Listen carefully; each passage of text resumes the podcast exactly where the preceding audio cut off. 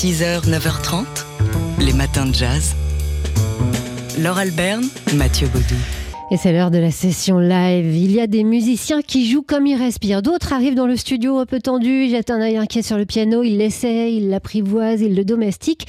Alfredo Rodriguez n'est pas de cela. Arrivé tôt ce matin en plein jet lag, ou plutôt protégé du jet lag par ses incessants voyages depuis son Miami d'adoption, le pianiste cubain s'est installé tranquillement dans le studio, juste un regard sur le piano, sans doute pour s'assurer qu'il était bien là, tranquille, parfaitement à l'aise et en confiance. Il faut dire que le piano, c'est un compagnon de longue date pour Alfredo Rodriguez, né à Cuba, mais qui est venu s'installer aux États-Unis, repéré par Quincy Jones et encouragé par ce dernier. C'est là à Miami sur la Coral Way qu'il a créé la musique de ce nouvel album dont il va jouer le répertoire en quintette au Duc des Lombards pour trois soirées consécutives à partir de ce soir. Six concerts euh, annoncés déjà comme complets. Il sera aussi avec nous à la You and the Night and the Music, complète aussi. Alors profitez bien de cette session live dans les matins de jazz.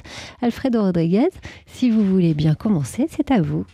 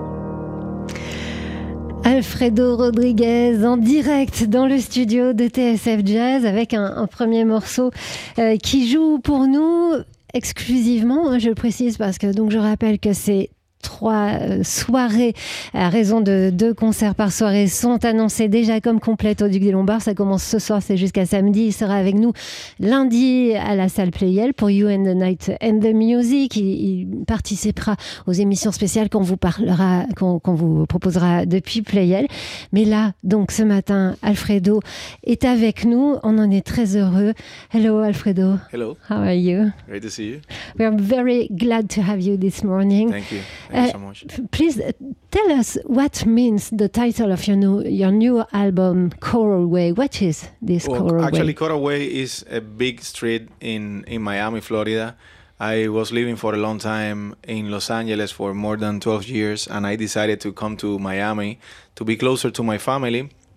And right away, when I went there, uh, COVID started in the whole world. So I, I found myself kind of like isolated from the whole world and just walking the streets of Miami and thinking about new music. What would have been my new life if I wouldn't have to stay so much you know time alone basically not playing on the stage because i was almost one year and six months not touring and that was what i was used to do all the time uh, so basically i wrote most of the music of this album walking the streets of Coraway and that's why i decided to to name the album Coraway. Euh, Alfredo est venu s'installer d'abord aux États-Unis, à Los Angeles, et ensuite il s'est rapproché de sa famille en, en allant à Miami. Et lorsque le Covid est arrivé, il était là-bas, il était assez isolé évidemment, comme tout le monde, et surtout éloigné des scènes. Et donc c'est euh, en déambulant sur cette Coral Way, donc c'est une rue importante de Miami, euh, qu'il a imaginé euh, la musique de ce nouvel album. Euh, Est-ce que Miami, c'était une ville qui s'est imposée par- parce que c'était une ville musicale Euh, Did you decide to go to Miami first? I know for your family, but uh, because it was a musical city. Is it a very musical city? I mean, Miami? Is a very, very multicultural city, mostly uh, for Latinos. I always say that Miami is like the capital of Latin America in a way, because a lot of people from Latin America come to Miami to make their dreams happen. My family has been there for, for a long time, and now I just wanted to join them and just being closer to them. I also have a, you know, like a four years old daughter, and I want her to be, you know, growing up with their parents, uh, grandparents. So yeah, that was Oui, ok. Donc, il- en fait, il est venu euh, vraiment pour sa famille à Miami euh, et aussi parce qu'il a une petite fille de 4 ans et qu'il aimerait bien qu'elle puisse grandir là à Miami, au cœur aussi de la communauté latino-américaine parce que euh, Miami, en Floride, est une ville. euh, il, il- Il dit que c'est quasiment la capitale voilà. de l'Amérique latine. Ouais. Donc, il était tout naturel de s'installer là. Is the music very present in this city? Est-ce que, Yeah. c'est- est-ce que la musique Yeah, est, it's a lot of est- est là music. I partout? mean, Il y a beaucoup de musique partout. Uh, there is a lot of Cubans. de Anywhere that you find a lot of Cubans, you will have music for sure. Not even, you know, I always say this, and in Cuba, um, you don't have to be a musician to be a musician. You know, a lot of people have music in their blood, and they know how to sing, they know how to dance, they know, yeah, it's something in our heritage, in our, yeah. Il y a, in il y a quelque chose de très naturel en fait dans la musique Et à Miami. On a ça dans le sang, et c'est aussi parce qu'il y a une grande communauté cubaine. Euh, votre euh, musique, est, est- euh, ça s'entend pas que vous êtes cubain quand vous jouez euh, la musique de votre nouvel album. Vous avez vou- voulu vous éloigner de la tradition cubaine. We can't hear in this new album you're a Cuban musician. Did you want to? Uh, to, to let some distance with, with your uh, Cuban origins. No, no distance at all. To be honest, I.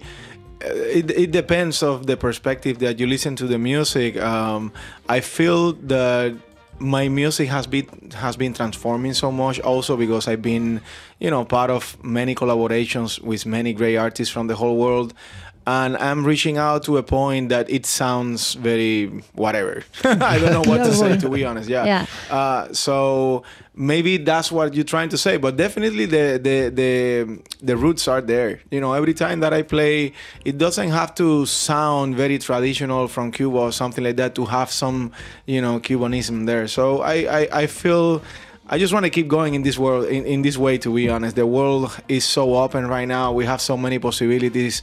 Technology, internet has bring us together in so many ways. And if we use it in the right way, I think it could be very nice for our society. So I just want to go in that way. je, je, résume, il y a tellement de, de, possibilités de jouer de la musique globale que grosso modo Alfredo Rodriguez ne voit pas pourquoi il se euh, résumerait uniquement à la culture musicale cubaine. Mais il dit aussi qu'il veut pas se couper dans des, des, des, racines cubaines, mais qu'il veut pas forcément non plus sonner comme du cubanisme, quoi. Et, il, et puis à travers toutes ces collaborations, il s'est ouvert à, bah, à, ce, à ce monde très ouvert aujourd'hui. Dernière question, Alfredo Rodriguez, avant qu'on qu puisse écouter un deuxième morceau. Euh, vous, jouez au Duc ce soir, donc demain soir, après-demain soir, c'est archi complet déjà depuis un moment. Comment vous avez fait pour tisser cette relation de confiance avec le public français? Uh, you, play for three nights in, at the Duc des Lombards. It's uh, sold out for a few weeks. How did you manage this special relationship with your French audience? Well, I've been coming here uh, for a long time now. I've been having an international career, including France, uh, for so many years, and I think it's a result of just reaching out to the audience and just coming here, and people like it. I mean, uh, I just do what I love. You know, I always say that music for me is like drinking water. Music is, is a necessity for me. It's not something that I do, to be honest, um, for anything else first. There are many things that come with that but the beginning and the base the roots is like just I need music.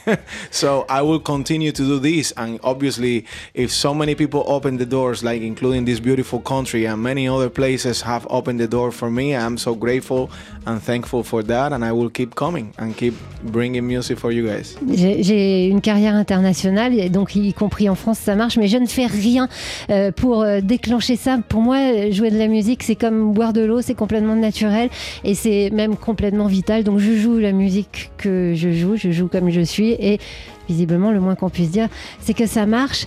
Uh, Alfredo, if you want to play a second Sure. a song for you, Yeah. uh, for Oh. us. For, it. For me the- too, hein? Uh, Yes, thank you. Je, je me suis trompée, j'ai dit qu'il joue euh, un pour morceau lui. pour- voilà, pour lui. Et il a dit OK, pour moi aussi.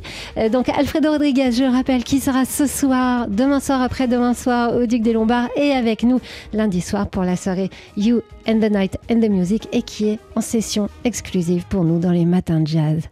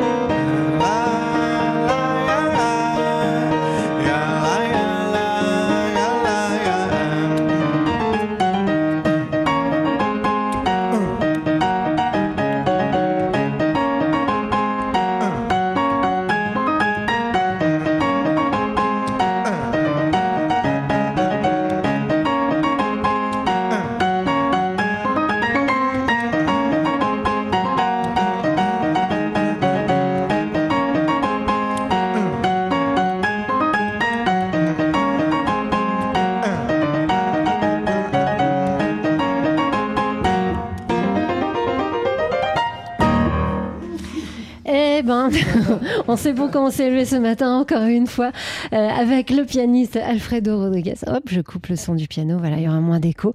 Euh, qui s'installe à Paris. Si vous le croisez, saluez-le de notre part. Hein, vous le verrez du côté de la rue des Lombards, puisqu'il s'y installe à partir de ce soir jusqu'à samedi. Il sera donc avec nous à la salle Playel pour la soirée You and the Night and the Music. C'est une session filmée exclusive hein, en solo, parce que je rappelle qu'il sera en quintette au Duc des Lombards.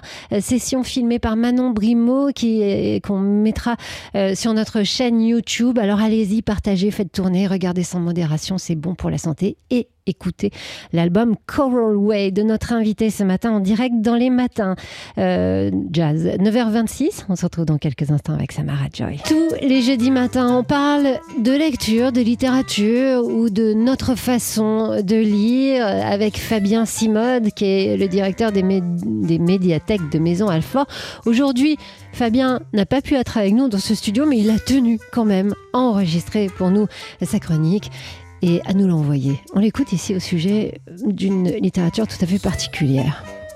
Le manga et la bande dessinée, ce sont les deux secteurs de l'édition plébiscités par les jeunes lecteurs.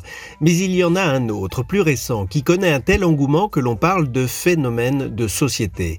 Il s'agit de la littérature young adulte, un secteur assez difficile à définir, mais qui parvient à séduire des publics adolescents et étudiants, autrement dit les lecteurs entre 13 et 25 ans. Difficile de parler à son propos d'un genre littéraire, tant il peut faire le grand écart entre l'héroïque fantasy, la science-fiction, la romance, voire le roman réaliste selon les histoires. Mais on le reconnaît assez facilement à ses ingrédients. Les personnages principaux d'abord, qui possèdent le même âge que les lecteurs, qui peuvent ainsi mieux s'identifier à leur héros. Des thèmes d'actualité ensuite puisés dans les sujets de société, comme l'écologie ou le genre. Pour finir, un style littéraire simplifié, avec l'emploi d'un vocabulaire courant et des constructions narrative peu élaborée. Disons-le, nous sommes loin de la précision littéraire d'un Flaubert, mais le résultat plaît. Et la littérature young adulte peut compter sur trois alliés plutôt inattendus pour doper ses ventes à commencer par le Pass Culture. Lancé en 2017, le dispositif du ministère de la Culture, un crédit d'argent offert aux jeunes pouvant s'élever à 300 euros, a permis aux adolescents de retrouver le chemin des librairies. Un autre allié est à chercher du côté de TikTok et d'Instagram, car oui, les réseaux sociaux jouent un rôle étonnamment prescripteur, notamment à travers leur communauté de booktokers, des toqués du livre qui s'échangent entre eux des recommandations de lecture. Enfin, il y a les plateformes de streaming comme Netflix et Amazon Prime qui ont trouvé dans l'adaptation audiovisuelle de romans pour jeunes adultes un filon scénaristique et commercial, et qui, ce filon, contribue à transformer de simples succès de librairie en véritables best-sellers mondiaux. C'est le cas de la série The Witcher, librement adaptée en 2017 de la saga littéraire polonaise Le Sorceleur d'Andrzej Sapkowski. Selon Livre Hebdo, avec une progression de 15% de son marché l'an passé, le roman adolescent sert aujourd'hui de locomotive au marché du livre jeunesse qui, il est vrai, connaît lui des difficultés. Et le phénomène pourrait bien s'accentuer. Tant que fleuriront les citronniers, un roman de Sulfakatou paru en septembre dernier chez Nathan Jeunesse et qui a pour cadre la guerre civile en Syrie, a déjà dépassé les 6000 exemplaires vendus. Un chiffre de bon augure pour le secteur que l'on appelle Young Adult. Tout ce que vous vouliez savoir sans jamais oser le demander sur le Young Adult, eh bien c'était Fabien Simode qui vous l'a dit. Fabien Simode, le directeur des médiathèques de Maison Alfort qu'on retrouve tous les jeudis dans les matins de jazz. Note de lecture, Fabien Simode.